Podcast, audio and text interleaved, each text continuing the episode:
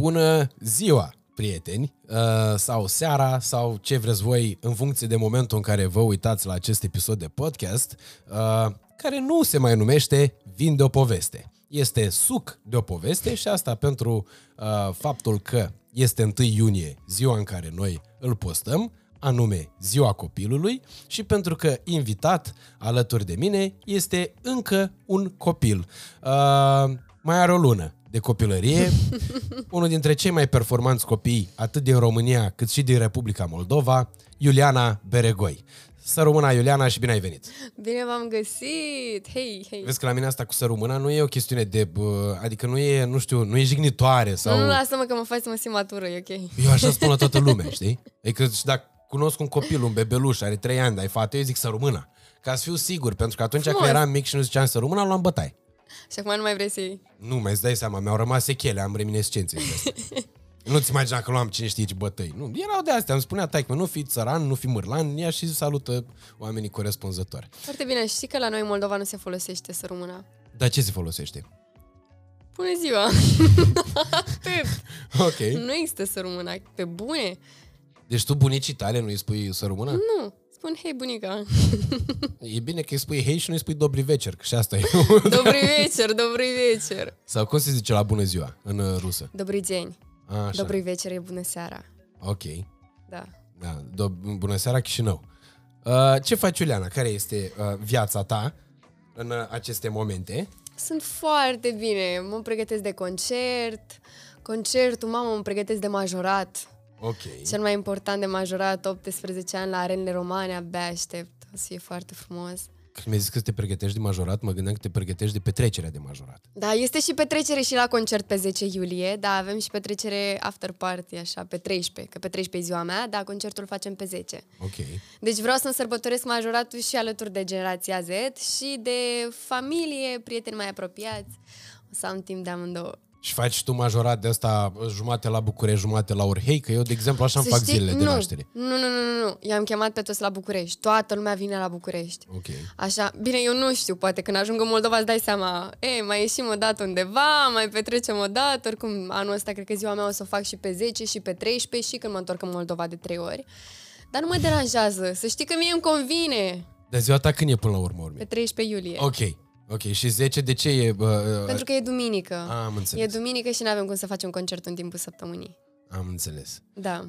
Băi, Iuliana, tu ești uh, unul dintre uh, copiii minune ai uh, muzicii românești și nu numai ai muzicii. Mie mi se pare foarte tare faptul că există niște uh, copii care reușesc ceea ce alții nu reușesc nici măcar din uh, postura de, din poziția de adulți.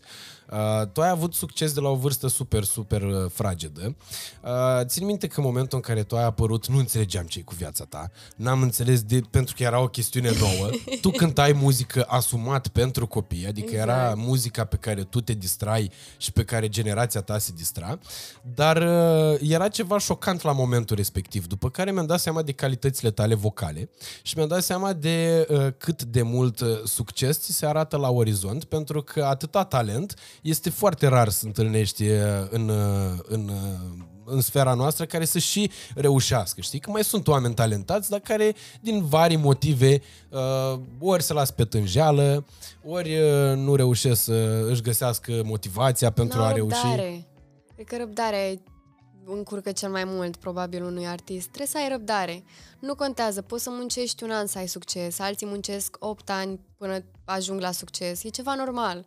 Mm. Trebuie să ai și puțin noroc. Asta e părerea mea. Și să muncești foarte mult, pentru că... uh, Bine, eu am avut un mare noroc să am părinții alături de mine, pentru că știu că o mare parte din oamenii care mă urmăresc pe mine nu au neapărat susținerea asta din partea părinților, din partea familiei, dar eu am avut-o și cred că asta m-a ajutat foarte mult și de-aia eu încerc să fiu ca un părinte pentru toți cei care mă urmăresc, să fiu alături de ei.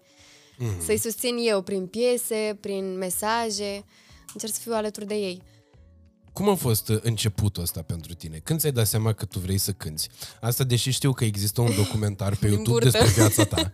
Uh, L-am urmărit uh, și chiar mi-a plăcut foarte mult. Uh, Mi-a dat așa o stare de aia de motivație, uh, pentru că îi transmite foarte mult treaba respectivă. În schimb, aș vrea să trecem puțin prin parcursul ăsta, pentru că uh, ulterior urmează alte întrebări conexe legate de subiect.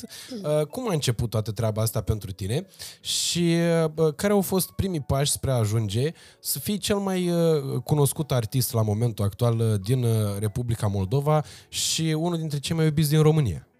Eu am început să cânt de la patru ani. Asta probabil știi din Ok. documentar. De la patru ani am început să cânt și tot mergeam pe la festivaluri, concursuri. Uh, și să știi că întotdeauna luam mențiuni. Deci, l- cred că premiul mare am luat o singură dată. În rest, luam mențiuni. Deci eram pe acolo, eram... Așa. Și după aia m-am apucat pe la 9 ani de vlog. După ce am fost la Nextstar, am m-am apucat de vlog, mi-am făcut un canal de YouTube și probabil de acolo m-au uh, cunoscut managerii mei, pentru că am fost și la ei la festival, acolo m-au văzut prima oară, după aia au început să mă urmărească pe canalul meu de, de YouTube și am primit un mesaj de la ei. Uh, am fost la ei la studio, am lansat prima mea piesă, Vina mea, și exact în ziua în care am lansat-o, am ajuns pe locul 1 în training. Deci dacă mă întrebați cum, n-am nici cea mai mică idee. Pentru mine a fost efectiv un șoc, pentru că eu nu mă gândeam că... Bine, eu nici atunci nu, nu realizam că vizualizările astea gen sunt făcute de urmăritorii mei. Mi se părea tot un vis, adică nu-mi dădeam seama ce se întâmplă cu mine și oricum a fost foarte, foarte, foarte frumos.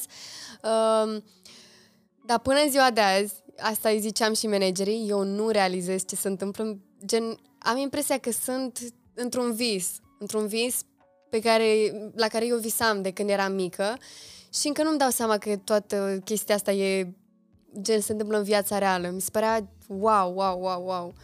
Oricum, am visuri și mai mari, să zic așa, și dacă ajung și pe, pe internațional o să fie și mai wow pentru mine. Mamă, mă ia cu leșinul pe la concerte, îți dai seama. O să vorbim și Oricum- despre asta. Oricum e o energie foarte, foarte, foarte mare pe care o primesc din partea urmăritorilor, din partea fanilor care vin pentru mine la concerte și asta probabil uh, mă face să cred că sunt într-un vis. Pentru că îmi dau o energie pe care nu am mai simțit-o niciodată. Mhm. Uite, apropo de asta cu visul, uh, am observat că tu ai foarte mari probleme cu trezitul. Oh, leu, da. Ceea ce uh, eu rezonez întru totul cu această chestiune. Și tu la fel? Da, uh, sunt foarte greu de trezit. Nu greu de trezit la realitate, greu de trezit din somn, acolo e problema mea. Doar din momentul în care sunt uh, bă, treaz din punct de vedere fizic, psihic uh, mai putem rezolva. Dar asta înseamnă că îți place somnul. Și Foarte pentru faptul mult. că tu ești pe drumuri tot timpul, avem așa pentru tine aici Ce ai pentru mine? o chestiune care cred că o să-ți folosească foarte tare. Vai, și cu pisică neagră, ce drăguț! Asta odată, ca să poți să te odihnești Mulțumesc! de la satul mare Să la știi București. că nu aveam. De, pe bune n-aveam. Deci n-aveam, dormeam așa pe... Serios? da, pe bune. Mamă, deci tu știi cât e de folositoare? Mulțumesc, mulțumesc, mulțumesc. Și mai avem aici un cadou pe care l-a găsit domnul Nencione. El l-a căutat. Ce e ăla? Uh, Este vorba despre un bucket list, apropo de faptul că tu împlinești 18 Ok. ani și că asta este ultima ta zi a copilului în calitate de Ok, copil. ok. E răzuibil, poți să-l și deschizi dacă vrei să te uiți la Mulțumesc, el. mulțumesc. Și ai diferite goluri pe care sunt convins că tu deja le-ai atins uh, pe unele dintre ele. Pur și Lasă că simplu mai le- am. Am și neatinse, stai liniștit, e ok. E acolo, zice, să dai mâna cu un președinte. Știi? La un moment dat. Uh, Oh, Eu acum ce n-am dat un mâna viitor președinte. cu, cu președintele de la mine, de la scară de bloc, n-am dat mâna cu el. Am Un rezolvat viitor problema. președinte, n-ai prins-o, vorbesc despre tine și tu nu le-ai prins. Bă, nu știu, dacă încă nu m-am hotărât dacă să-mi doresc chestia asta sau nu în mod real. Lasă că să-ți dorești dacă e nevoie, ok. mulțumesc, știe? mulțumesc, mulțumesc. Mamă, ce-mi place să primesc cadouri, jur, îmi place foarte Gata, astea sunt toate, că ție nu putem să-ți dăm vin, că n-ai Ah. 18 ani. Că de altfel îți mai dădeam o Data sticlă de viitoare vin de când la vin. Beciu Domnesc. Mult. Vrei să le las jos? Uh, poftim? Vrei să le las jos? Uh, cum zice domnul Nencione, el trebuie să... El decide. Acolo, el, el e ministru, ministru de imagine, el e acolo. În uh, cabinetul ăsta Ok. parlamentar, uh, guvernamental. Așadar, uh, Acum e mai așa, mai de copii. Uh, Mie îmi place foarte tare uh, uh, toată atmosfera asta din familia ta, pe care am tot urmărit-o pe, prin uh, vloguri, prin uh, filmul documentar uh, despre viața ta. Și mi se pare că ești unul dintre oamenii super norocoși de a avea o familie foarte mișto. Uh, inclusiv sora ta, părinții tăi, se vede clar că uh, vă înțelegeți foarte bine. Și vreau să te întreb uh, despre cât de importantă crezi că este atmosfera uh, prielnică din casă și din familie pentru a face performanță, pentru că există foarte mulți copii cărora li se spune și aici uh, cred că e un mesaj pe care îl pot transmite tuturor copiilor, uh, cărora li se spune că dacă nu fac nu știu ce anume, uh, s-ar putea să existe repercusiuni sau consecințe foarte grave. Așa e și la mine, stai liniștit. Așa a fost și la mine. Dacă nu... Cum am, cum am început eu să fac vlogging? Deci eu am început pe un telefon mai... Nu atât de performant, să zic așa. Și îmi doream foarte mult un iPhone. Mamă, îmi doream foarte mult și îi ziceam, tata, te rog, îmi doresc, vreau să filmez vloguri. Și mi-a zis așa, deci era iarnă, mi-a zis așa, dacă vrei să-ți iau telefonul ăla, trebuie neapărat să termini cu, doar cu 9 și 10, gen la semestru, să ai doar 9 și 10, la Ok. toate mateile. Și tata nu credea, pentru că eu aveam, la- gen în prima parte a semestrului am avut, cred că 2 de 8 și lui nu-i convenea, gen, mi-a zis, fără 8, doar 9 și 10. Am zis, ok, ok, facem. Așa, și când îi dau, îi aduc agenda mea și vede că am doar 9 și 10, el nu avea banii pentru acel telefon. Dar a fost nevoie să-l ia. A intrat în datorii pentru că mi-a promis. Deci așa lucrează și la mine, e ok, dar uh, atmosfera de acasă contează foarte mult uh, pentru copii, inclusiv și pentru mine și pentru adulți, cred. Contează foarte mult oricum, pentru că trebuie să-ți dea un vai bun părinții. Trebuie să-ți dea un vai bun să te susțină și să nu, să nu încerce să te oprească din a visa, pentru că toți copiii visează și e foarte important să creadă și părinții în visurile lor. Mm. Pentru că, bine, tata a crezut în visul meu, dar nu pot să zic că a crezut, a crezut pe bune. Mama mai mult m-a susținut, dar au fost câteodată certuri în familie când tata zicea că facem pași înainte degeaba.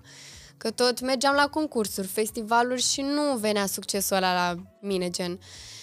Și cheltuiam foarte mulți bani, chiar dacă părinții mei nu aveau atunci bani, gen, eram în datorii o grămadă.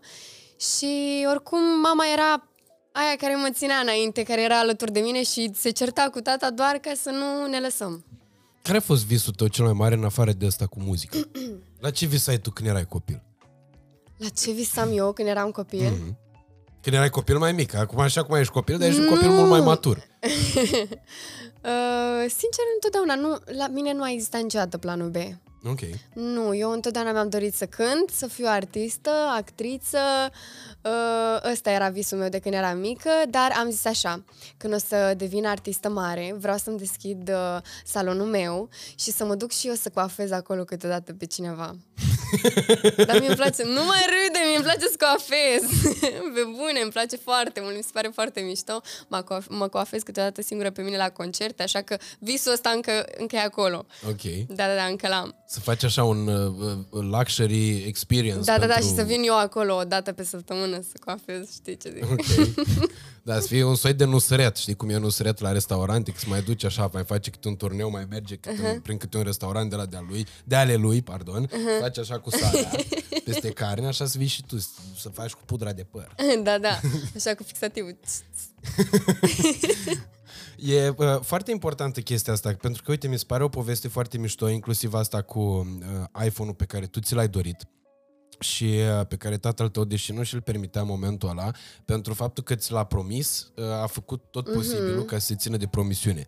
Eu cred foarte mult în puterea exemplului și uh, de asta sunt și onorat pentru faptul că mi-ai acceptat invitația de a veni aici, pentru că tu ești un exemplu pentru foarte mulți dintre tinerii uh, din, uh, din uh, România și din Republica Moldova și sper că totodată reprezintă traseul tău un exemplu pentru părinții care ar trebui să-și înțeleagă sau să facă eforturile necesare de a-și înțelege mai bine copiii uh, și uh, totodată pasiunile lor. Uh, e foarte important faptul că tu n-ai primit nimic de gata, ci pur și simplu ai fost învățată să muncești pentru chestia asta, ai fost obișnuită cu un volum și un nivel mult mai ridicat de muncă decât un copil obișnuit, poate și de asta ți-ai mai pierdut din copilărie. Și atunci... Nu zi asta, nu e adevărat. Nu, și când îmi zice cineva că mi-am pierdut din copilărie, face o mare greșeală când zice asta, pentru că Ok. uh, eu nu mi-aș fi văzut copilăria altfel. Cred că ar fi fost cea mai plictisitoare copilărie dacă nu îmi trăiam visul de când eram mică. Și mă bucur enorm de mult că a început succesul atât de devreme, pentru că nu mi-am pierdut copilăria. Pentru că asta mi-am dorit eu să fac, asta îmi plăcea mie să fac. Eu nu aveam chef să ies neapărat doar cu prietenii, eu aveam chef să stau acasă să fac vloguri, că doar nu mă obliga nimeni să stau acasă să fac vloguri. Eu, cum am primit telefonul, stăteam acasă, făceam vloguri, când mai ieșeam cu prietenii, la fel, filmam ceva. Nu pot să zic că mi-am pierdut ceva din copilărie. Cred că uh, mi-am folosit timpul constructiv. Mamă, deci m- mi-a plăcut atât de mult răspunsul ăsta. Dar pe bune, pentru că nu, nu, nu, nu pot să zic că mi-am pierdut din copilărie. Asta e distracția pentru mine, asta e ce mă face pe mine să mă simt bine. Ok. Să cânt, să filmez, asta îmi place mie cel mai mult. Și acum, când încerc să mai fac eu zile în care să nu prea filmez pentru story gen zic, ok, azi sunt liberă. și stau eu așa și gătesc. Spre exemplu, eu când am timp liber, gătesc. Și mă duc, gătesc ceva, zic, păi dar cum să nu fac eu o poză la ce mi-am gătit singură mie? No, imposibil. Fac o poză, postez în story, e imposibil. Deci m-am obișnuit și probabil așa e toată lumea în ziua de azi. De fapt, nu știu. Nu știu cum ești tu, dar eu trebuie să filmez tot ce se întâmplă în jurul meu. Bă, sunt etape și etape, adică mie mi s-a cam acrit la un moment dat. E, lasă că Postat zile... absolut orice. Îți vine gustul înapoi, ok? Dar uh, m-a surprins foarte tare răspunsul ăsta tău, pentru că arată o putere de conștientizare uh, foarte mare. Uh, majoritatea copiilor care fac uh, performanță la vârste foarte fragede, uh, în momentul în care se întreba, zic, bă, și zine despre copilăria ta, cum a fost? Te jucai pe la bloc de astea? Zic, nu, domnule, că eu stăteam și băgam pian în continuu și mi-era ciudă că aia stăteau afară, se jucau fotbal și eu nu No. puteam să cobor.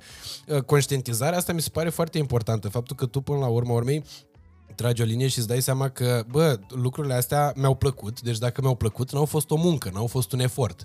Uh, sigur că da, există și momente când devine obositoare toată treaba asta, pentru că necesită tot soiul de chestiuni. Spre exemplu, cum ai venit uh, uh, ieri de la satul mare înspre București.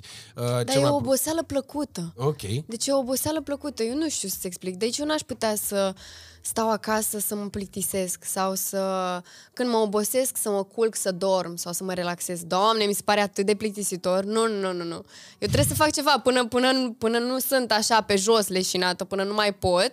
Nu pot să mă opresc. Deci eu când mă plictisesc, asta mi se pare cel mai nașpa. Mm. Niciun om nu trebuie, să, nu trebuie să se plictisească.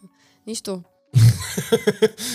Eu nu, nu m-am mai plictisit de foarte multă vreme. Foarte bine. Uite, asta înseamnă că ești un om de succes. Mm, Nu știu ce să zic, că există și oameni care nu sunt de succes și, și totuși nu se plictisesc. Ei, Au- sunt de succes în alte chestii. Ți explic eu după. Dar poți să ne spui și acum, dacă nu... E, nu. Sau vrei să așteptăm să împlinești 18 ani? Poate. Cât mai avem? Mai o lună. Și Câte? O lună Șapte și, ore? și 10 zile. Uh, Nu, stai, până pe 13 azi, dacă e, să zicem, azi cât e, 29 mai, nu? Azi e O 1 lună și iunie, două- azi e 1 întâi iunie. Azi că nu mințim audiența, că sunt oameni O lună și inteligenți 13 ăștia. zile. Nu putem să-i mințim, zicem, suntem live aici, să știți. nu suntem live, suntem filmăm cu două zile înainte. Oricum e autentică treaba. Mamă, mai sunt două zile până la 1 iunie? Păi când e, nu mai mâine, nu-i poi mâine. A, ce tare! Mai e luni, marți și a venit miercuri, 1 iunie. Mamă. Abia Mai aștept. clipești odată, e 13 iulie e ziua ta? Ție nu ți se pare că trece timpul mult mai repede odată cu înaintarea în vârstă? Nu, nu, nu, nu, nu, nu, nu. Acum cât sunt la școală, mi se pare că trece foarte greu timpul, crede-mă, foarte greu. Dar vara trece foarte repede, îți dai seama. Da, școala trece greu, greu, greu. Nu. Îți dai seama că n-are cum să uh, lipsească această întrebare. Având în vedere performanța pe care o faci în muzică, Hai că dragă m-am obișnuit Iuliana, cu întrebarea asta. povestește-ne, te rog, cum te descurci cu școala.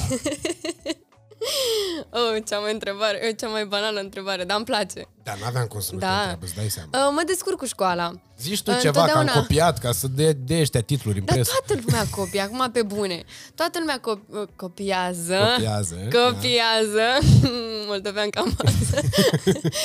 um, sunt ok cu școala. Am timp de școală și consider că școala e foarte importantă oricum pentru fiecare copil, pentru că um, de-aia nu m-am, nu m-am, lăsat- nu m-am, nu m-am lăsat nici eu de școală, uh, pentru că e foarte importantă uh, pentru fiecare dintre noi, chiar și dacă am cariera gen, am, mi-am, început, mi-am început cariera mult mai devreme.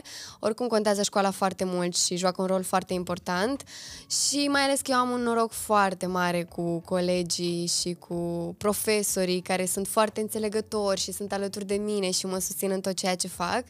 Asta apreciez foarte mult și mi-au zis direct, noi înțelegem că tu o să fii o stea. pe treaba ta. Pe treaba ta, tu o să fii în altă parte, gen. Și noi te susținem și te înțelegem. Adică sunt alături de mine și chiar asta m-a apreciat foarte mult, pentru că profesorii nu încearcă să-mi să mă abată, să zic așa, de la drumul meu și să mă facă să mă închid în mine cu visurile mele, dar uh, chiar mă susțin în tot ceea ce fac și susțin chiar și colegii mei, fiecare cu visul lui și profesorii sunt foarte înțelegători și chiar sunt alături de noi. De-aia chiar apreciez foarte mult și am avut un noroc foarte mare cu profesorii. Cu școala, școala e, impo- e importantă. Orice ai face e importantă și trebuie să fie acolo. Asta e, asta e foarte tare, pentru că de obicei, în momentul în care uh, un copil se remarcă dintr-un grup de copii, cum ar fi uh, cazul unei clase la școală, uh, ceilalți uh, au niște reacții mai mult sau mai puțin potrivite, uh, pentru că e normal. Până la urmă, urmei, uh, e, poate, poate fi frustrant, știi, pentru un Sunt copil care nu și-a descoperit încă calea. Sunt unii copii invidioși, bine, nu neapărat din clasa mea, dar prin școală se mai găsesc, dar e ok, eu n-am nicio treabă cu ei. Toată lumea, există lume invidioasă și m-am obișnuit deja cu chestia asta, dar mi se pare că cred că oamenii ăia se plictisesc prea mult și n-au ce să facă cu timpul lor liber și, oh, hai să invidiem și noi pe cineva, hai. la facultate ai să mergi? Te-ai gândit la asta? Da, am să merg, n-am cum. Da, da, da, încă nu, nu mă întreba la care, unde, de ce, pentru ce, nu știu. Uh, am zis că nu fac planuri cu un an înainte, că ultima dată când mi-am făcut planuri cu un an înainte cu ceva turneu, concert, a venit pandemia peste noi și... am zis că lasă, ce se mai întâmplă până atunci? Am răbdare. Da, uite, e, e, e, o, e o gândire foarte bună asta, știi? Da, până la toată coada e și o chestiune pe care, care nu știu cât de mult ține de factori exteriori și anume dacă vrei să faci ceva, nu știu, să studiezi în legătură cu muzica. Nu neapărat cu muzica. Ok. Nu, nu, nu neapărat cu muzica. Mă gândesc. Okay. Aștept un răspuns, nu ți-l dau. Adică, practic, ori pregătești un teren de backup, ori... Nu, eu am zis că planul B nu l-am. Deci Vezi nu există planul B. Nu există planul B. E ceva în gen muzică, dar nu e muzică, muzică. Nu mă duc să cânt iar. Okay. Ce zic? Da, o să vezi. Zim despre... O să văd și eu, că nici eu nu știu sigur. Despre oamenii ăștia, despre Alina și Cătălin. Uh, eu îi cunosc dintr-un, uh, dintr-o altă conjunctură a vremurilor și a tinereților mele, cam când eram eu de vârsta ta. Uh, nu vine să cred că au trecut 8 ani de atunci, mi se pare absolut incredibil. Și vorbesc așa ca un bătrân acum, deci că să... Aute, bunelul și aduce aminte de când era tânăr.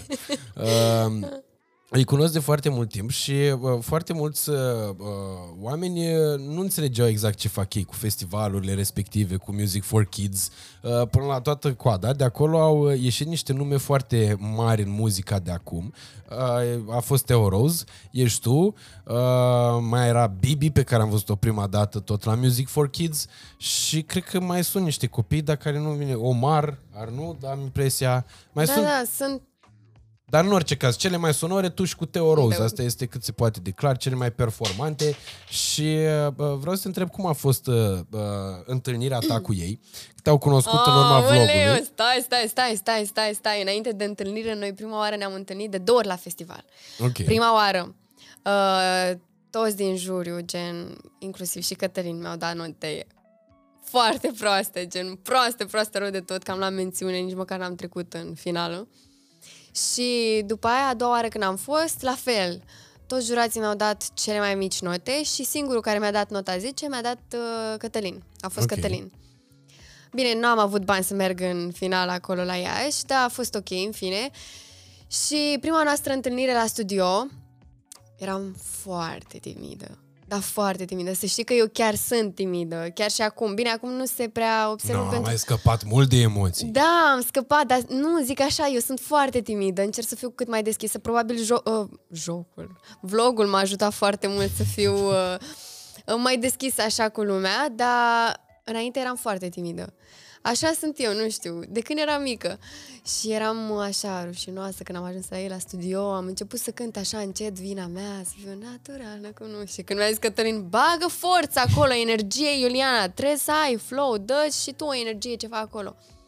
Am stat câteva ore, am tras piesa și mama e și bombă. Pe aia a fost, uh, uh, cred că, uh, piesa pe care uh, ai avut-o în momentul în care tu te-ai lansat uh, Asta a fost puternic, prima, nu? exact, și a fost și prima mea piesă. Okay. A Ok. fost prima piesă cu care m-am lansat așa, gen, a Deci fost unul din boom-ul ăla unul. Mhm. mare. Da, exact, exact, exact. Mamă, ce fericit am fost. După aia am tras și alte piese, am tras foarte rapid uh, următoarele piese. După aia am început și cu serialul, Lara. Uh, am filmat un singur episod. Un Ok. singur episod l-am filmat, că am zis că e, nu, nu cred că o să aibă succes, hai să lansăm și noi un episod așa pentru noi și vedem. E, a intrat și la pe primul loc în trending și a doua zi noi ne gândeam ce facem, că nu avem episodul 2, 3, nu avem nici măcar scenariu, ce facem cu serialul în continuare. A fost foarte, doamne, o poveste foarte, foarte, foarte faină și mă bucur enorm de mult că niciodată nu o uit datorită documentarului, că am povestit acolo tot și sunt sigură că peste câțiva ani, dacă uit ceva, mi-aduc aminte datorită documentarului. Ce mi se pare foarte tare e că uh, toată treaba asta uh, ție ți s-a întâmplat organic, știi? Pentru că erau, uh, efectiv, oamenii au început să te aprecieze atât de mult, uh, încât uh, orice uh, are legătură cu Iuliana Beregoi are succes, știi? E o chestie de asta care e și periculoasă oarecum. Și cred că îți dai seama de ea, de responsabilitatea pe care tu o ai, având imaginea asta și având puterea asta atât de mare. Pentru că în momentul în care a apărut serialul Lara, hai să fim serioși, Lara era un serial în care niște oameni se jucau de serialul. Exact, Da? Nu era exact. vreo producție, nu era vreun las fierbinți acolo. Era un cameraman, Cătălin, care a făcut scenariul. Care a e- scris- era și actor, Cătălin, era cea polițist la un da, moment dat. exact, și cameramanul tot a jucat și uh, băiatul care montează serialul și clipurile mele tot a jucat. La noi toată lumea a jucat în serial, e ok, că noi, noi suntem deschiși cu toată lumea. Deci dacă erai și tu pe acolo prin ea și te sunam, poți să fii rapid, că avem nevoie de un...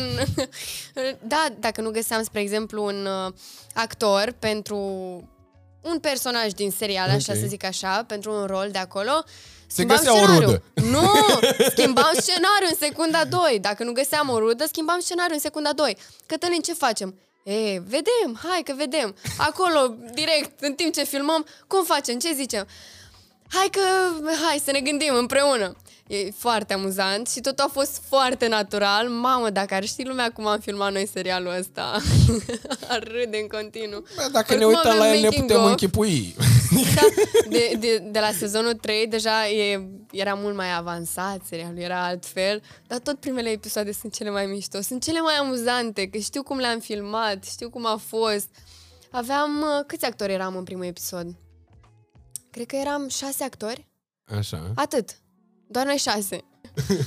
Dar este foarte, uh, foarte tare chestia asta, faptul că relevă cât de mult te iubesc pe tine oamenii, pentru că absolut orice ce făceai uh, avea un succes enorm și are și în continuare. Uh, drept pentru care cred că e importantă și treaba asta cu responsabilitatea. Tu ești unul dintre copiii care s-au maturizat foarte puternic, adică pentru mine e așa puțin șochi. Uh, mi-aduc aminte că am, ai fost o dată la mine la radio, la Pro FM, cred că ultima dată în urmă cu trei ani de zile. Uh-huh. Era ceva aprilie 2019, nu mai da, țin da, da, exact. știu, știu. Și Mi-amintesc. în momentul ăla bă, erai super childish față de ziua de azi, în care efectiv mi se pare că vorbesc cu o tânără de vârsta mea, adică e Mulțumesc. cu totul și cu totul altceva. Și se- e foarte mișto că ai realizat toate lucrurile astea în, în tot timpul ăsta și vreau să te întreb cum, uh, cum te raportezi la treaba asta. Ți-e frică de faptul că uh, puterea pe care o ai poate influența și Și negativ, negativ? nu doar pozitiv? Păi atâta timp cât eu nu transmit uh, mesaje negative publicului meu, nu dau un exemplu prost, nu are cum să afecteze cumva negativ, plus la asta nu e nici bine, nu e bine nici pentru mine să fac toate chestiile astea. Pentru mine e foarte important să fiu eu corectă, să am grijă la ce fac. Bine, nu pot să zic că am grijă la ce fac, sunt eu sinceră și este că sunt așa.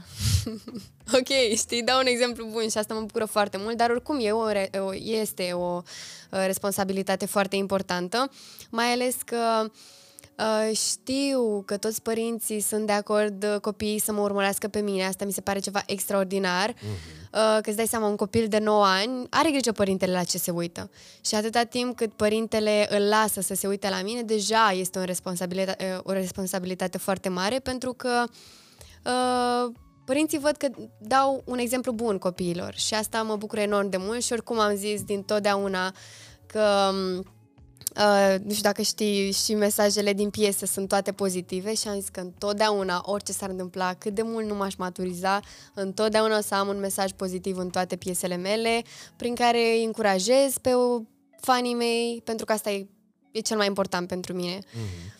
Am simțit cumva, eu când eram mai mică, am simțit cumva lipsa asta de un artist care să-mi dea mesaje pozitive și asta zicea și Cătălin cu Alina, cineva care să-ți dea un mesaj pozitiv, să nu cânte doar despre durere și despărțire și știi ce zic.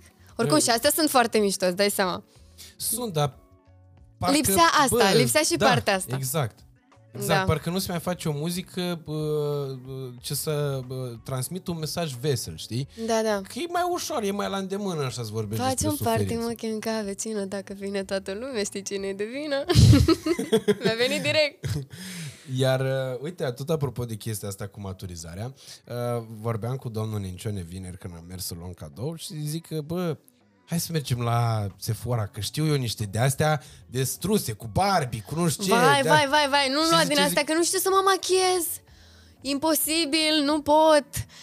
Tot ce pot să fac este să-mi dau, să-mi trag o linie cu tuș, să mă dau cu rimel și vezi că mi-am pus și sclipici, atât. Ok.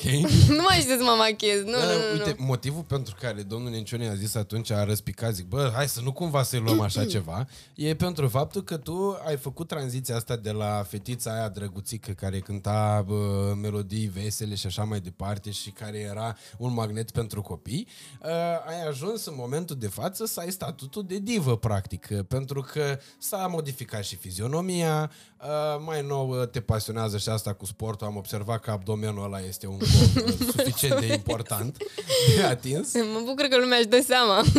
Bă, nu muncesc degeaba pentru el. nimeni cum să nu-și dea seama. Uite-te la numărul de like-uri pe Instagram când postez câte o post de pe la Belec și ai să-ți dai seama de ce se vorbește despre treaba asta și e foarte bine că tu uh, ai conștientizat că e important să faci și sport ca să poți să menții această imagine. Să știi că eu am început să fac sport nu neapărat uh, pentru corpul meu să zic că vreau să-mi fac mușchi, să nu știu ce, pentru că eu semăn foarte mult cu tata. Mm-hmm. Și dintotdeauna am fost slabă, tatăl meu e foarte slab și niciodată nu pot să mă îngraș, să zic așa. Nu zi ah. hop până n-ai sărit. Nu, nu, nu, tu nu zi din asta că mă sperii și iar mă iau dietele, toate dietele. Nu, nu, nu, hai să rămânem la asta, că nu pot să mă îngraș, așa. și uh, m-am apucat de sală pentru că oboseam în concerte. Uh, nu mai puteam să respir, pentru că mi-amintesc că am fost odată la The Artist și era o scenă foarte mare și am alergat eu frumos pe scena aia și erau toți artiștii în față care ascultau și eram pentru prima oară, gen cântam pentru prima oară în fața artiștilor. Mm-hmm. Și alergam eu pe scena aia. E bine, după prima piesă, nu mai puteam să cânt. Eram gen... Dragii mei, vă iubesc! Deci nu mai aveam voce, nu mai puteam, nu mai aveam respirație. Și am zis că ok, mă apuc de sală, m-am apucat de sală, fac o grămadă cardio, chiar dacă nu suport să fac asta. Nu mi amintesc că în ultima, ultima oară am obosit în concerte. Deci nu mi amintesc, nu. Și m-a ajutat foarte mult și oricum consider că sportul e foarte important pentru fiecare mm. dintre noi, mai ales pentru cei care iubesc foarte mult să mănânce. Să știți că e foarte important sportul pentru voi. Dacă vreți să mâncați orice, să nu vă îngrășați, hai la sport. Bă, e, e tare faptul că ai conștientizat chestia asta de la, de la o vârstă fragedă, asta mi se pare foarte important. Și apropo de bă, bucket list-ul ăsta cu 18 ani, pentru că majoritatea uh, tinerilor la 18 ani știi că își doresc să primească ceva de la părinți. Oh, eu uh, îmi doresc, hai zi, zi tu ești unul dintre copiii care la 18 ani deja a dăruit mult părinților uh, și nu mă refer aici doar la partea materială. Cred că e o reală împlinire pentru uh, un părinte să știe că al lui copil a ajuns să, să facă niște performanțe extraordinare și că educația pe care a oferit-o copilului respectiv a dat roade. În mod normal, la 18 ani, eu dacă mi-aduc aminte perioada asta a vieții mele de atunci, uh, tinerii au așa niște pretenții. Vor să primească mașină nu știu de care, vor să uh, plece nu știu ce vacanță singuri și așa mai departe.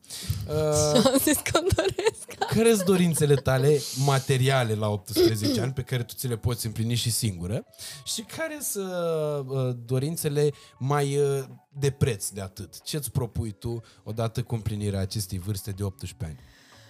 Să nu mai am încredere în toată lumea. Ok. Asta e o dorință pe care vreau să, vreau să schimb ceva la mine.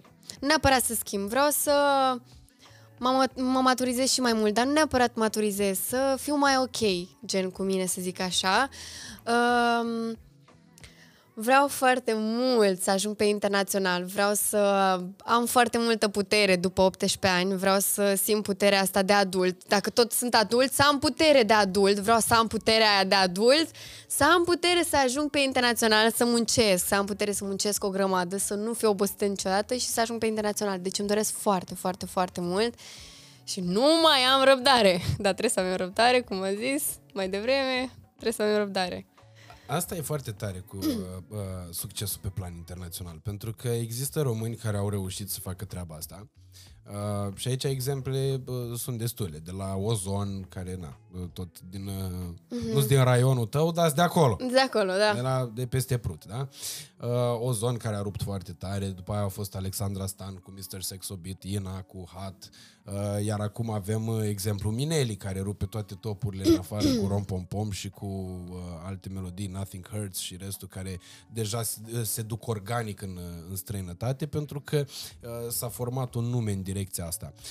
Uh, consider că pasul ăsta e unul foarte important și faptul că tu vorbești atât de mult de treaba asta uh, arată că tu chiar ți-ai, f- ți-ai propus niște lucruri uh, foarte mari. Probabil că și uh, încrederea pe care oamenii din jurul tău ți-au dat în direcția asta a contat foarte mult.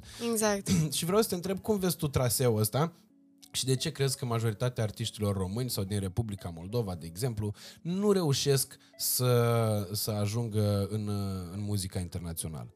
Pentru că nu au răbdare și pentru că nu încearcă să facă ceva diferit, probabil. Și pentru că chiar e foarte complicat. Acum să fim serioși, chiar e foarte complicat și cei care au ajuns pe internațional să aibă succes, mamă, sunt niște oameni extraordinari. Uh, sunt foarte mândră de ei pentru că pe, chiar este o, complicat. Nu poți să zici că este simplu și îmi doresc eu, mâine ajung pe internațional. Nu e atât de simplu. Eu am gândit-o așa, că cum am muncit eu de la 4 ani până la 12 până am avut succes, așa o să muncesc până o să am succes și pe internațional, pentru că nu e imposibil. Mm-hmm. Asta e părerea mea și eu cred că o să ajung. Nu cred, dar sunt sigură. Nu pot să zic exact drumul, pentru că n-am, nu știu nici eu. Și probabil persoanele care au ajuns pe internațional, nici ele nu știau exact ce ar trebui să facă. Dar, natural, tot o să vină la momentul potrivit. Eu cred că primul pas e taman ăsta, faptul că tu ai trăiești cu convingerea că vei ajunge de succes Exact. internațional. Dorința și munca contează cel mai mult. Și norocul de care ziceam și mai devreme. Ok. Da. Asta mi se pare foarte important. Tu deja având uh, mindset-ul ăsta și discursul ăsta, cred că uh, mare parte din problemă e deja rezolvată, pentru că majoritatea oamenilor care nu reușesc să spargă barierele astea, deși ar avea toate calitățile necesare, au un discurs de tipul, uh, domnule, lasă-mă că e greu, nu-i de mine. Eu îmi văd aici de treaba mea, e pătrățica mea. Exact, eu nu înțeleg oamenii care se mulțumesc cu puțin. Eu după ce ajung pe internațional, cine știe ce să mai îmi doresc, pentru că eu nu o să mă opresc acolo. Să ajungi spațial, Asta zic, uite, ar fi mișto. Îmi dai seama? să cânti într-o capsulă de asta, într-un Eu Starlink. niciodată nu mă mulțumesc cu puțin și de fiecare dată când primesc mai mult din ce îmi doresc eu, îmi doresc mai mult, mai mult, mai mult. Niciodată nu sunt ok. Gen, nu pot zic că nu sunt ok. Nu mă mulțumesc cu puțin. Mhm. Mm-hmm. Îmi doresc întotdeauna mai mult și mai mult și cred că asta este o chestie foarte bună. Știi, are Dennis Roberts un vers foarte mișto care zice așa că uh, ai, uh, ai pornit la drum cu vise mari, dar te-ai trezit că de la soartă cer prea mult, uh, ea te-a căutat și a vrut să-ți dea tot, dar pur și simplu nu avea la ea mărunt. Uh, Spirit Ateist 2020, 2 august, uh, de ziua lui, uh, lansată. E, Cred că versurile alea contează foarte mult uh, ca și mindset, pentru că uh, oamenii care au succes sunt oamenii care își permit să viseze la succesul respectiv. Uh, și nu cred că e nimic vulgar, deși așa ar suna în ochii oamenilor de obicei, uh, în ochii unor oameni care sunt povărați și îngrijorați de niște lucruri destul de simple, dar care poate par complicate.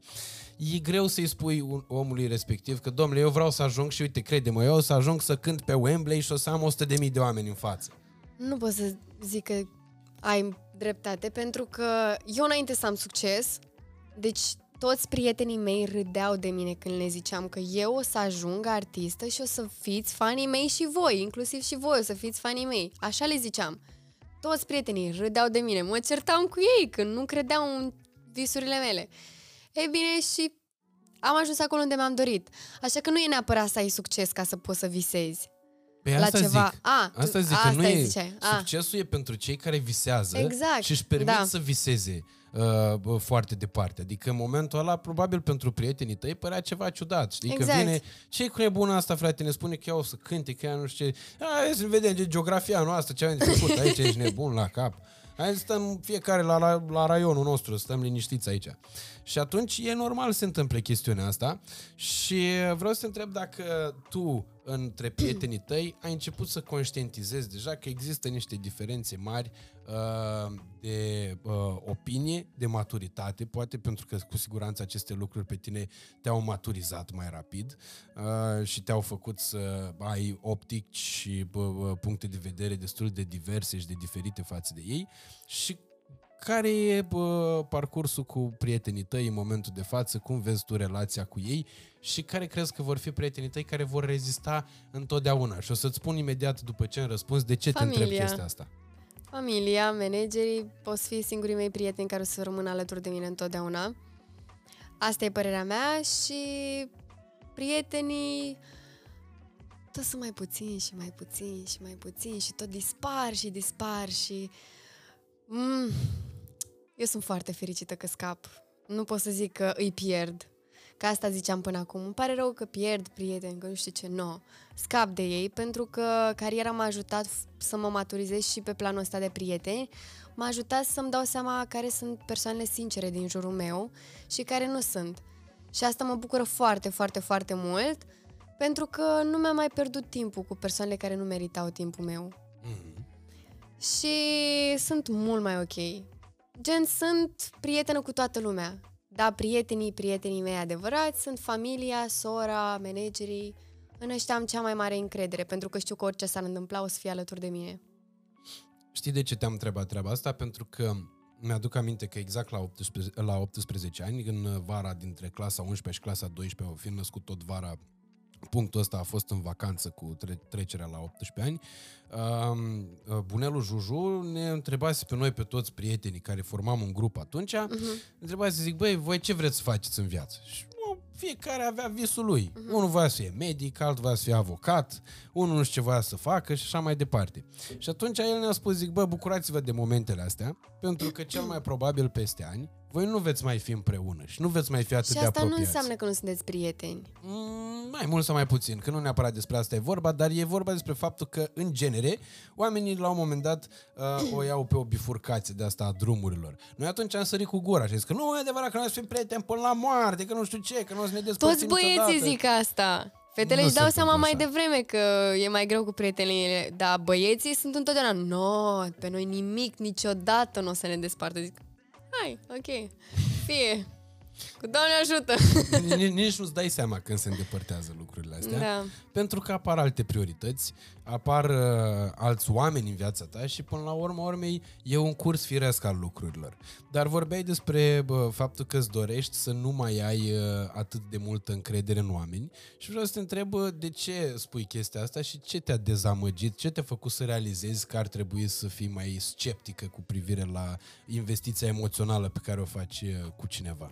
Pentru că de fiecare dată când uh, arăți unei persoane că ești, gen, ai total încredere în ea, uh, ea se simte cumva importantă pentru tine și își dă seama că ești o persoană importantă pentru ea, mm-hmm. gen, și știe cum să te rănească, pentru că îi arăți punctele tale slabe și e mult mai ușor să te rănească și e, e mult mai simplu pentru persoanele în care ai încredere. Tot. Gen, nu știu, pentru mine nu există persoane în care trebuie să ai maximă încredere decât familia, părinții, pentru că celelalte persoane oricum la un moment dat o să dispară din viața ta și oricum o să-ți facă o fază proastă. Asta, nu știu, eu sper că nu e așa la toată lumea, dar la mine s-a întâmplat întotdeauna și probabil din cauza fazelor astea nu, nu mai simt nevoia să fiu deschisă chiar cu toată lumea, pentru că sunt problemele mele, mai bine vorbesc eu singură cu mine frumos acasă despre problemele mele, mai cer sfaturi de la mama. Nu știu, așa gândesc eu. Asta e părerea mea. Foarte multe prietene mă contrazic în continuu, dar le-am zis, hai să vedem peste câțiva ani cum mă contraziceți. Și nu e ideea că nu sunt, nu suntem prietene, dar pur și simplu am zis eu că despre problemele mele și despre toate chestiile mele personale o să vorbesc doar cu familia. Mm-hmm. Ceea ce e o decizie bă, destul de Bine, bună. mai scap și eu câteodată niște chestii pe acolo, că e imposibil și iar mi se întâmplă în fază nașpa și tot îmi dau seama, nu, nu, nu îmi dau seama, îmi dau seama pe moment că mm. în două zile când întâlnesc cu o altă persoană, iar mai scap o vorbă, iar mi se întâmplă o fază nașpa, zic că nu, nu pot să cred, nu, de ce, de ce?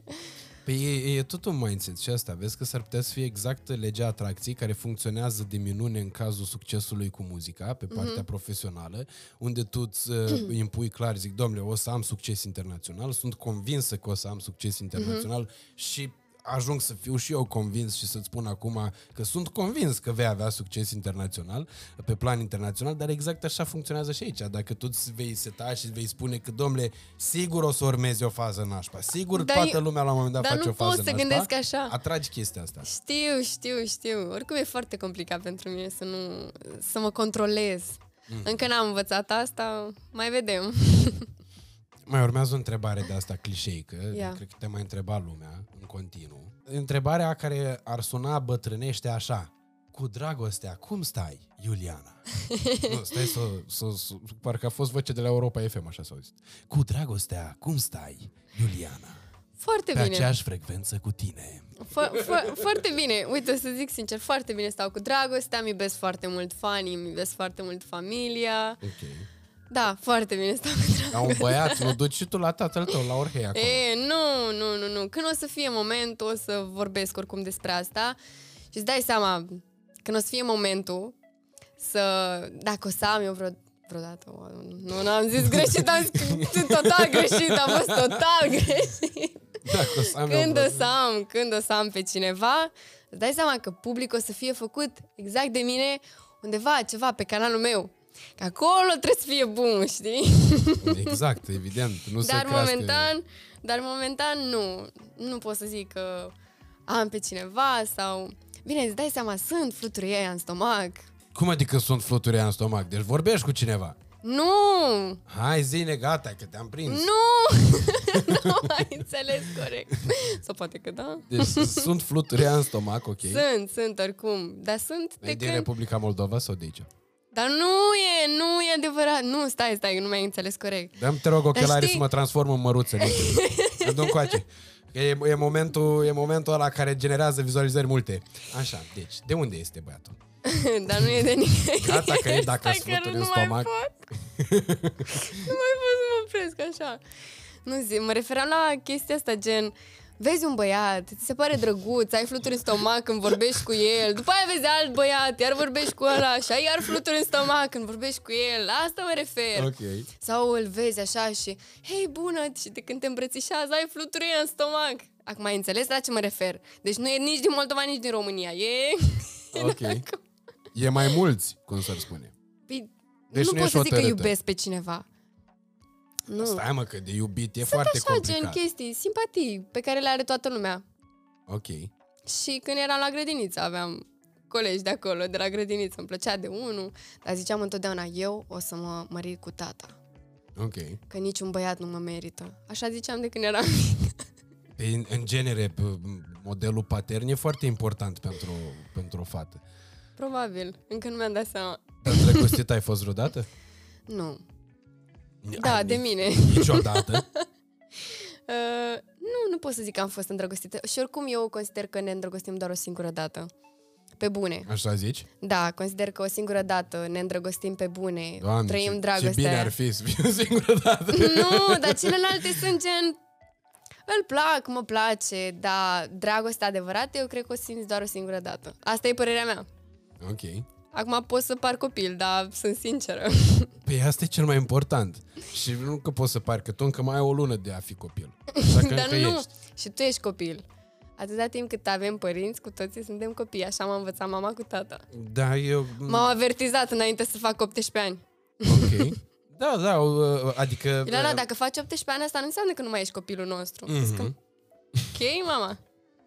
Oricum nu te duci uh, fără voia mea, fără să dau eu voie undeva. Zic, da, mama. Ok, ok. Da.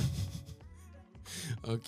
Dar cum ar trebui să uh, arate băiatul ăsta, nu neapărat fizic, și fizic, dar și psihic, cum ar trebui să arate un, băr- un băiat, nu bărbat, să trebuie să ne adaptăm vârstii, un uh, băiat de care Iuliana Beregoi să se îndrăgostească, să simtă fluturi aia în stomac, așa, dar mai puternici, nu? Păi, în primul rând, să fie foarte sincer. Pentru mine asta contează cel mai mult. Uh, să fie sincer cu mine, să mă susțină în tot ceea ce fac, să-mi înțeleagă cariera. Ok. Um, mamă, ce întrebare mi-ai pus, zici că mi-aleg soțul acum. Ok, facem portretul robot, să vedem dacă găsim pe cineva. Cum să nu? Că asta e surpriză, e al treilea cadou. Să mă facă să mă simt bine, asta contează cel mai mult. Să am zis, sinceritatea e cea mai importantă pentru mine și să aibă încredere în mine, eu să am încredere în el. Bine, asta vine de la sinceritate, că dacă nu vă mințiți, aveți încredere total unul în altul. Uh, asta cred că e cel mai important pentru mine. Încrederea, respectul și dragostea. Și ce ai preferat, să fie din România sau din Republica Moldova? E, bună întrebare. Acum, cine știe când mă apucă dragostea? Vedem? Și că ăștia de peste Prut sunt mai pasionali decât noi ăștia de aici. E, Ăștia aici la noi mai pe repede înainte, că am intrat în Uniunea Europeană, în NATO, în astea, nu mai avem timp cu dragoste. Avem alte... nu știu ce să zic, nu știu ce să zic în complicate întrebările astea. Dar așa fizic, cum ai vrea să arate? Fizic? Da. Mamă! Nu știu, că mie de fiecare dată îmi place câte un băiat diferit din fiecare serial pe care îl urmăresc, așa că toți sunt foarte diferiți. Nu Ce- contează ce, atât de cum mult. eviți chestiile Mie îmi astea place, că tu te îndrăgostești din seriale. dar nu mă îndrăgostesc, plac, gen e Ok. altceva, nu și e cine, dragoste. De exemplu, zi ultimul serial, cine îți place din el? Știi pe, nu mai știu cum îl cheamă, la, din Elita. Era băiatul uh, Aaron Piper sau ceva, nu știu. Mamă, ce frumos e băiatul ăla. Nu pot să cred. Seamănă cu Justin Bieber, chiar dacă nu-mi place așa de mult de Justin. Bine, îmi place foarte mult de el, dar îmi place mai mult de ăla, Aaron. Deci îți plac ăștia așa mai, uh, uh, mai pe tinerețe, să înțelegem. Mai așa, mai... Pe, Uh, da, mai young, Bine, unul, youngish. unul, unul mai normal, așa, mai bărbat, mi-a plăcut ăla din The Vampire Diaries, Damon. Ok. Nu știu cum îl cheamă în Matt viața Damon. reală. Cum îl cheamă? Așa. Jan Stormender E, și pe ăla care seamănă cu Marius Manole, cum îl cheamă? Mick Mickelson sau cum îl cheamă? Ah, Care stă la Timișoara? Din Casa del Papel? Nu, gata, gata, nu contează, nu contează. Continuă. Aveam concert la Timișoara, măi, gata. Săptămâna viitoare. Vai de capul meu. Piața nu, nu. Operei. Ăla de la Timișoara, cred că e ăla care a jucat în Hackerville, nu? Nu, nu, nu. Nu contează. Ia, las că îl sunăm acum. Rezolvăm. Chemăm la podcast. Ok. Da. Deci ăștia nu-ți uh, uh, garda veche ăștia, Daniel Craig, uh, bunici ăștia nu te... Nu, nu, ca model de bărbat mă refer, nu? Dar mi arată în poze, că după nume nu cunosc pe nimeni. Hai mă, trebuie să răpozi cu Daniel Craig. Da, da, e Aoleu. frumos. Cum să nu fie frumos? E urât? Ia, Ăștia mai pe clasic, așa. ia, ia. Arată. Ba da, pe ăsta îl știu. Am văzut și un James film. cu- Bond, cum? Ma, da, ăsta e frumos și are și ochi albaștri, nu pot să cred. Îți place așa, nu? Foarte mult. Ok. Așa o să arăte Mamă, peste da. 20 de ani. A... are, dar tu ce culoare ai la ochi? Verzi sau albaștri? Ce vrei tu? Mamă, ce mi-aș dori să am și ochii albaștri. Nu pot să cred așa ceva. Acum poți, da, poți să ții tare. lentile. Da, eu și așa port lentile. Da? Mhm. De ce? Pentru că am miopie. A, ok, deci ai purta ochelari în mod normal. Da, am minus 5,25, gen nu văd nimic. La distanța asta te văd foarte nașpa. Vezi lentila mea în ochi? Nu. nu Mă, văd. nebunești, toată lumea o vede, tu nu. Păi zic, Dacă eu n-am lentile, poate ai avea și eu miopie, cine știe. Nu, N-aveți nu, de nu, unde să nu, nu, știi. nu, Mamă, dacă de complexată eram la început, nu pot să explic. Am avut niște probleme la școală cu vederea asta. Mi-era foarte... Și la fel, mi-era foarte rușine de părinți. Să le zic părinților că văd rău la tablă, că nu știu ce, dar până la urmă am aflat de la dirigintă. Ok. Și mama cu tata, deci din cauza mamei am ajuns la minusul ăsta atât de mare, gen la vederea asta atât de proastă, pentru că mama întotdeauna râdea de mine. Deci cum a aflat că văd rău? Râdea de mine că o să trebuiască să port ochelari. Ea avea o problemă dacă aș fi purtat eu ochelari. Ok. Și râdea de mine în continuu. Mi-am luat ochelari, nu i-am purtat. Deci făceam așa cu ochii în continuu, dar nu purtam ochelari. De pentru tine era o rușine asta cu purtat ochelari. Da, pentru că râdea mama de mine acasă. Așa că nu faceți asta cu copiii voștri, vă rog eu mult, nu. Uite, asta chiar e o chestie care bă, mă intrigă așa puțin și mi strânește fost- niște semne de întrebare. Ăsta a fost singurul moment în care mama nu m-a susținut. Și râdea de mine mama și mă simțeam atât de prost. Deci, din prima secundă de când am ieșit de, de acolo de la doctorul ăla, nu știu cum se zice, Oftalmolog. oftalmolog, la noi se zice, am uitat, Ochist. la oculist. Ochi- ochi- ochist. Oculist la Așa. noi se zice. Așa se zice la noi, la voi nu? Uh, Ba da, se mai, se mai spune, dar e oftalmolog. Am înțeles, așa. Um, am ieșit de acolo și mama a început să râde de mine. Iuliana, tu chiar vezi rău, o să porți ochelari. Ha, ha, ha. Mamă, Și și pe am tine chiar te-a început complexat chestia asta? foarte mult. Foarte mult, chiar m-a complexat și abia așteptam să încep să port lentile, dar acum n-am nicio problemă.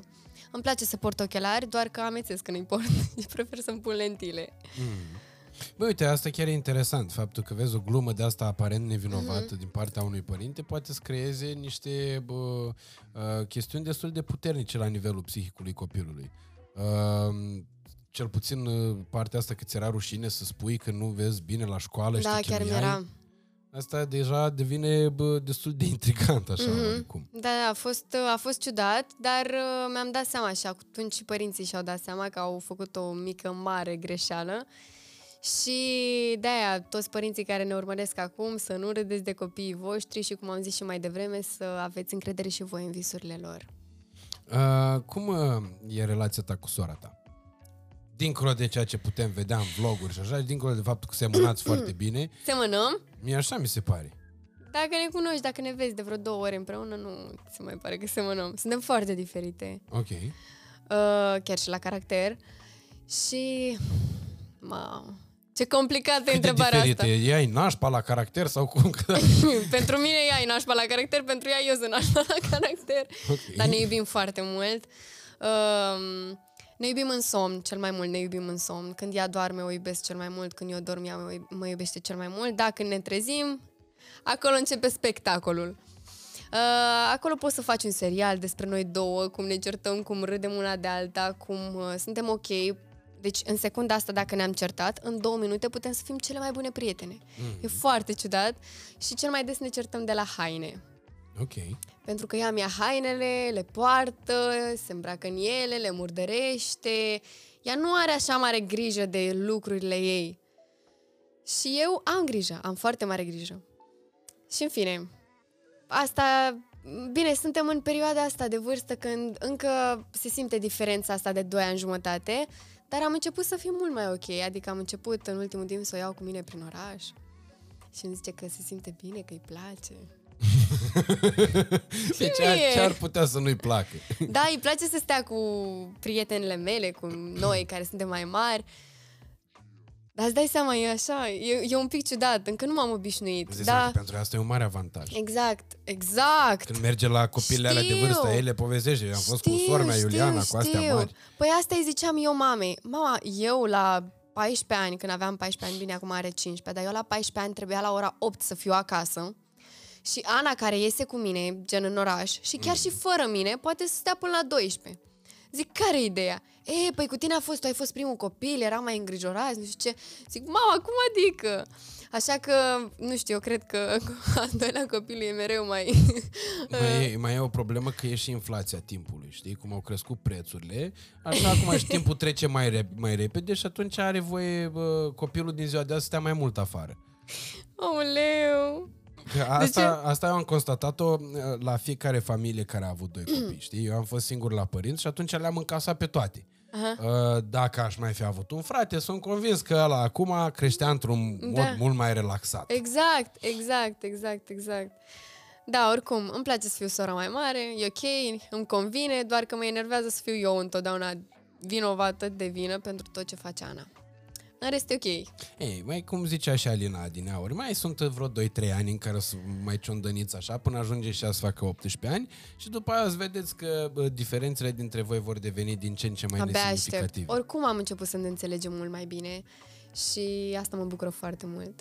Mm. Ce-ți dorești tu acum bă, la 18 ani? Vrei să-ți iei permisul, mașină, de astea? Ai auzit pe undeva că am zis asta? Nu. Doamne, sunt Dar disperată. orice copil vrea asta. Sunt... Nu e adevărat! Aproape orice. Nu toată lumea vrea. Ba da, Alina? Nu e de... Ce, nu Deci mă vrei să enervez. te apuci de școala de șoferi? Nu, am terminat-o deja. Tu vorbești serios? Am terminat acum două luni, sunt disperată, rău de tot. Deci am început-o fix când am făcut 17 ani. Am început școala de șoferi pe manuală. Păi nu, normal că pe manuală, că pe nu, automată tata nu, mi-a conduci. zis, tata mi-a zis că da, de ce te mai duci pe manuală, că acum toate mașinile sunt uh, automate, de ce mai e nevoie? Nu, eu vreau pe manuală. Te ajută foarte mult dacă înveți să conduci pe manual. Îmi place, păi simți mașina, simți că o, o Mm. conduci. Și pe lângă asta îți dezvoltă și alte reflexe. Că Da. aia știi, că tă- era o vorbă că mașinile automate, deși sunt extraordinar de practice, evident că nu trebuie să bătă în cap să-ți cumpere o uh, manual acum, în zilele noastre, dar uh, era vorba aia că mașinile uh, uh, automate se conduc singure, adică nu sunt Da. cine știe ce. Chiar ai dreptate. Mama abia și să mi-a permis, nu pot să cred. Deci n-ai, și n-ai voie până nu faci 18 ani, n-ai voie să te duci Nu, să că dai am examenul, încercat, am încercat, am dat examenul doar uh, la școala auto, dar trebuie să Ok. dau examenul gen examenul, examenul, uh, ca să iau carnetul, dar am dat examenul la școala auto, l-am dat din prima și sala și poligonul și orașul, nu știu cum e la voi. nu? Noi nu avem poligon. Noi, nici noi nu mai avem poligon acum, că s-a scos și e mai nașpa, e mai complicat. Și Mm. traseele, poligonul s-au scos fix în anul în care trebuie să dau eu, uh, să-mi iau eu carnetul, toate s-au scos și o să fie mult mai complicat, dar eu abia aștept. Îmi iau carnetul și vreau să-mi iau neapărat mașină. Ce mașină? Nu mai zic, Asta, gata. Hai zi, gata. Nu cum, mai zic. Gata. Nu mai Hai zic. zi. Nu, că mi-am dat seama că în ultimul timp când zic cuiva ceva, după aia se întâmplă ceva în univers și nu mai mi iese lucrul ăla, așa că nu mai zic. E, pe dacă zici că vrei să iei BMW, poate reușești să iei Ferrari și aia e. Păi nu vreau BMW. Mercedes. Nu vreau. Uh, Porsche. Porsche, gata, Porsche. Actaș, așa, după că ochiul meu, cred că un macan, așa. A? Am mai nimerit. Am nimerit, nu? Da. Mamă, ce deștept sunt. Îmi să doresc mor eu. foarte, foarte, foarte mult și vedem cum facem, da, îmi doresc foarte mult. Și îți pui numere de Orhei sau de astea românești?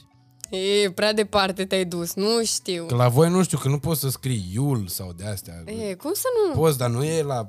E altă... Cum îi zice? Alt nu știu că eu aliniament nu, eu, al nu, literelor. eu nu văd nicio diferență, jur. Poți să pui de alea bă, preferențiale. Dar nici în România, nici în Moldova. Te duci în altă țară. Stai să-mi iau matriculezi. mașina. Stai să-mi iau mașina. Dar mașina e ușor de luat acum. Problema e să iei permisul, nu mașina. E, permisul eu... Nu, e ușor permisul. Mașina e acolo așa. Și uh, cu uh, legat de concerte și de muzica de acum. Când uh, următoarea piesă? Ah, foarte curând. Chiar în iunie ar trebui să lansez vreo trei piese înainte de majorat. Trei deodată așa? E, deodată, nu, așa, la o săptămână distanță. Ok. Uh, trebuie să lansez acum foarte curând o colaborare foarte frumoasă. Cu cine? Nu zic. Eu sunt aia cu surprizele. Nu, nu, nu, nu, nu, nu, nu, nu. E bărbat sau o femeie? Nu știu. Hai că aici nu pot să ghicesc. Vezi? În colaborare. O să fie, o să fie foarte frumos. Uh, Liviu Teodorescu. Nu. Mama, am cântat cu el la primul concert de la Sala Palatului. E foarte Ce tare. voce are, nu pot să cred, Doamne. Îl urmăresc din pariu cu viața. Mhm. Doamne, ce-mi plăcea de el. Și de Dorian și de Alina. De Alina Eremia. Da.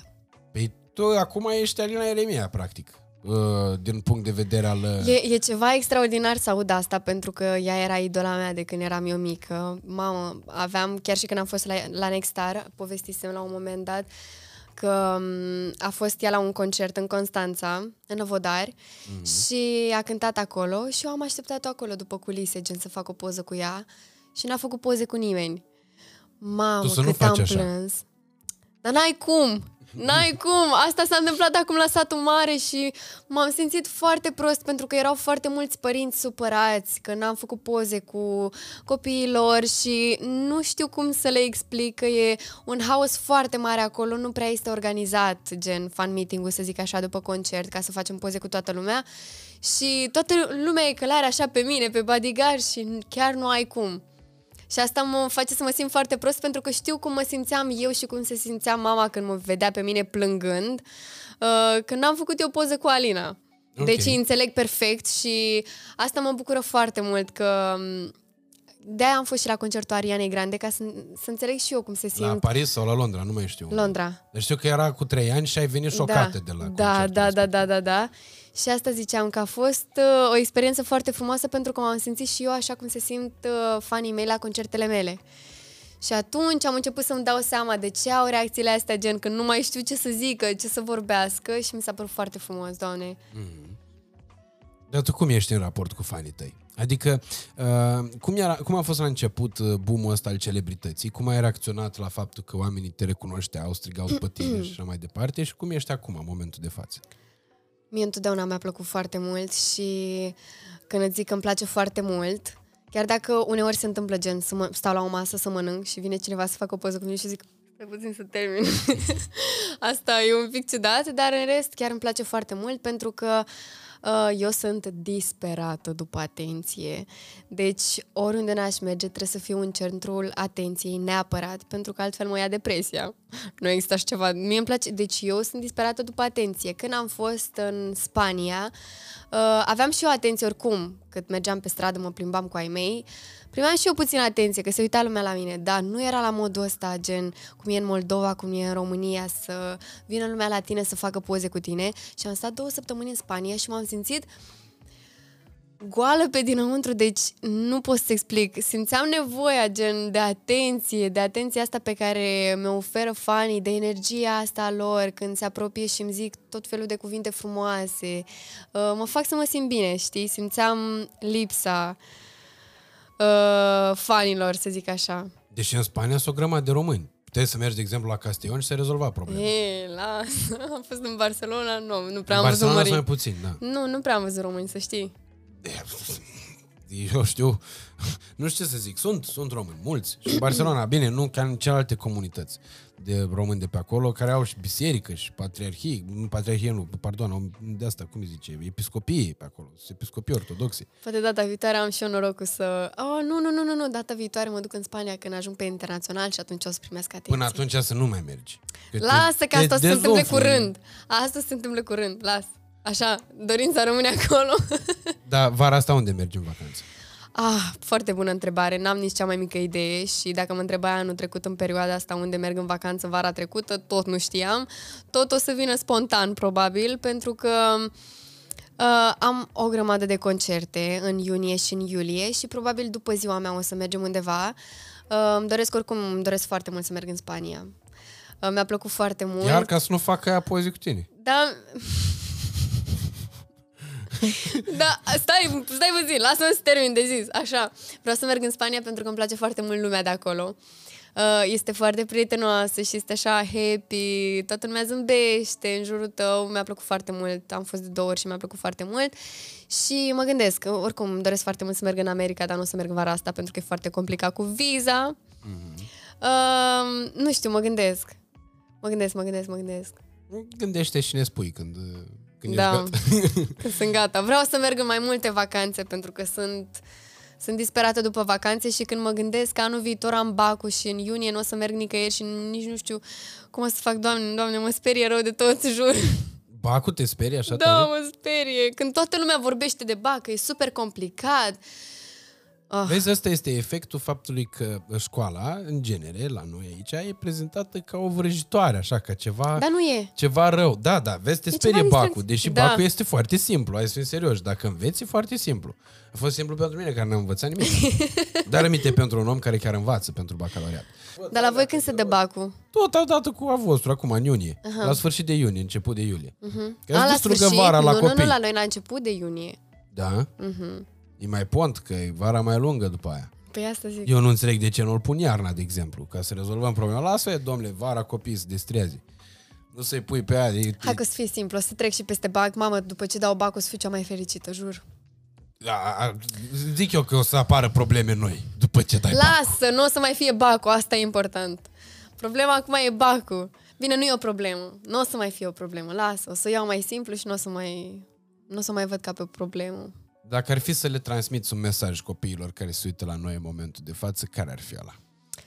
Oh, că iubesc enorm, enorm, enorm de mult și că vreau foarte mult să fiu alături de voi orice s-ar întâmpla și să aveți mare încredere în voi uh, și să vă iubiți familia, să știți că eu sunt alături de voi și vă iubesc enorm de mult și orice s-ar întâmpla să visați. Iuliana, eu tot ce pot să-ți uh, spun e că te felicit uh, sincer pentru tot uh, parcursul tău. Uh, Ești uh, o inspirație, uh, chiar și pentru noi ăștia mai în etate decât tine, uh, care tu ne faci să părem bătrâni. Nu e adevărat. Ești o inspirație uh, uriașă și cred că uh, drumul tău uh, este uh, unul va fi unul foarte, foarte frumos. Mulțumesc. Și va fi o călătorie foarte uh, lungă și uh, cu o destinație uh, superbă din punctul meu de vedere. Uh, îți doresc foarte mult succes în continuare, să fii uh, exact așa cum ești și până acum, să-ți uh, găsești răspunsuri la toate întrebările care vin odată cu înaintarea asta în uh, vârstă și cu trecerea de la statutul de copil la statutul de adult, uh, să-ți păstrezi responsabilitatea și cel mai important să visezi în continuare, să facă oamenii poze cu tine peste tot pe unde te duci Oh, în lumea da. asta. Și uh, să-ți iei permisul, să-ți iei Porsche Macan, tot ce vrei tu. Mulțumesc, mulțumesc, mulțumesc. Și mai era o chestie pe care voiam să o urez, dar am uitat-o. Să iei bacul. Gata. Să iau bacul. Asta e important. Mulțumesc, mulțumesc enorm de mult. Să știi că m-am simțit chiar foarte bine. Și mă bucur că după trei ani ne-am revăzut și noi. Da, chiar noi fizic nu ne-am revăzut de Da, trei păi ani de asta zile. zic. Da, da, da, da, da. Wow. Da. Mulțumesc, mulțumesc, mulțumesc. cât timp a trecut. Eu îți mulțumesc tare mult pentru faptul că ai venit aici și pentru că mi-ai acceptat invitația. Iar uh, vouă tuturor celor care vă uitați la noi, vă mulțumim tare mult, dragi copii, la mulți ani, să fiți fericiți, să visați și să vă împliniți uh, toate visurile pe care le aveți. Uh, Și dragi părinți, nu uitați că și voi sunteți copii. exact. Toți Pentru- suntem. Uh, pentru cei care nu mai sunt copii, aduceți-vă aminte de tot ce e mai frumos din perioada copilăriei și bucurați-vă de sentimentele și de trăirile alea pure, ingenue și uh, lipsite de orice urmă de încărcătură nasoală. Uh, Vă mulțumim tare mult. Nu uitați să o urmăriți pe Iuliana peste tot. Nu e nevoie să o mai spun eu, pentru că are urmăritori cât n-au jumate din uh, locuitorii României care au Instagram-uri și de astea. Uh, după aia, uh, mie să, pe mine să mă urmăriți unde aveți chef și atâta tot. Și aici, pe YouTube, uh, like, share, subscribe, uh, știți cum se face, comentariu frumos, oricum vorbim frumos de obicei, mai ales acum de 1 iunie vorbim și mai frumos. Uh, dăm inimioare, tot ce trebuie. Dacă v-a plăcut, uh, trimiteți-le acest podcast și prietenilor voștri. Iar dacă nu v-a plăcut, uh, trimiteți-le um, trimiteți-l cui să trimiteți? Toți prietenilor să râdeți. Împreună Nu, la, măcar. trimiteți la aia de au enervat-o pe Iuliana cu încrederea și cu asta. Că dușmanii poartă pică, dar nu au valoarea voastră. Știți foarte bine asta. Vă mulțumesc tare mult. Mă iubim. Vă pupăm și la mulți ani.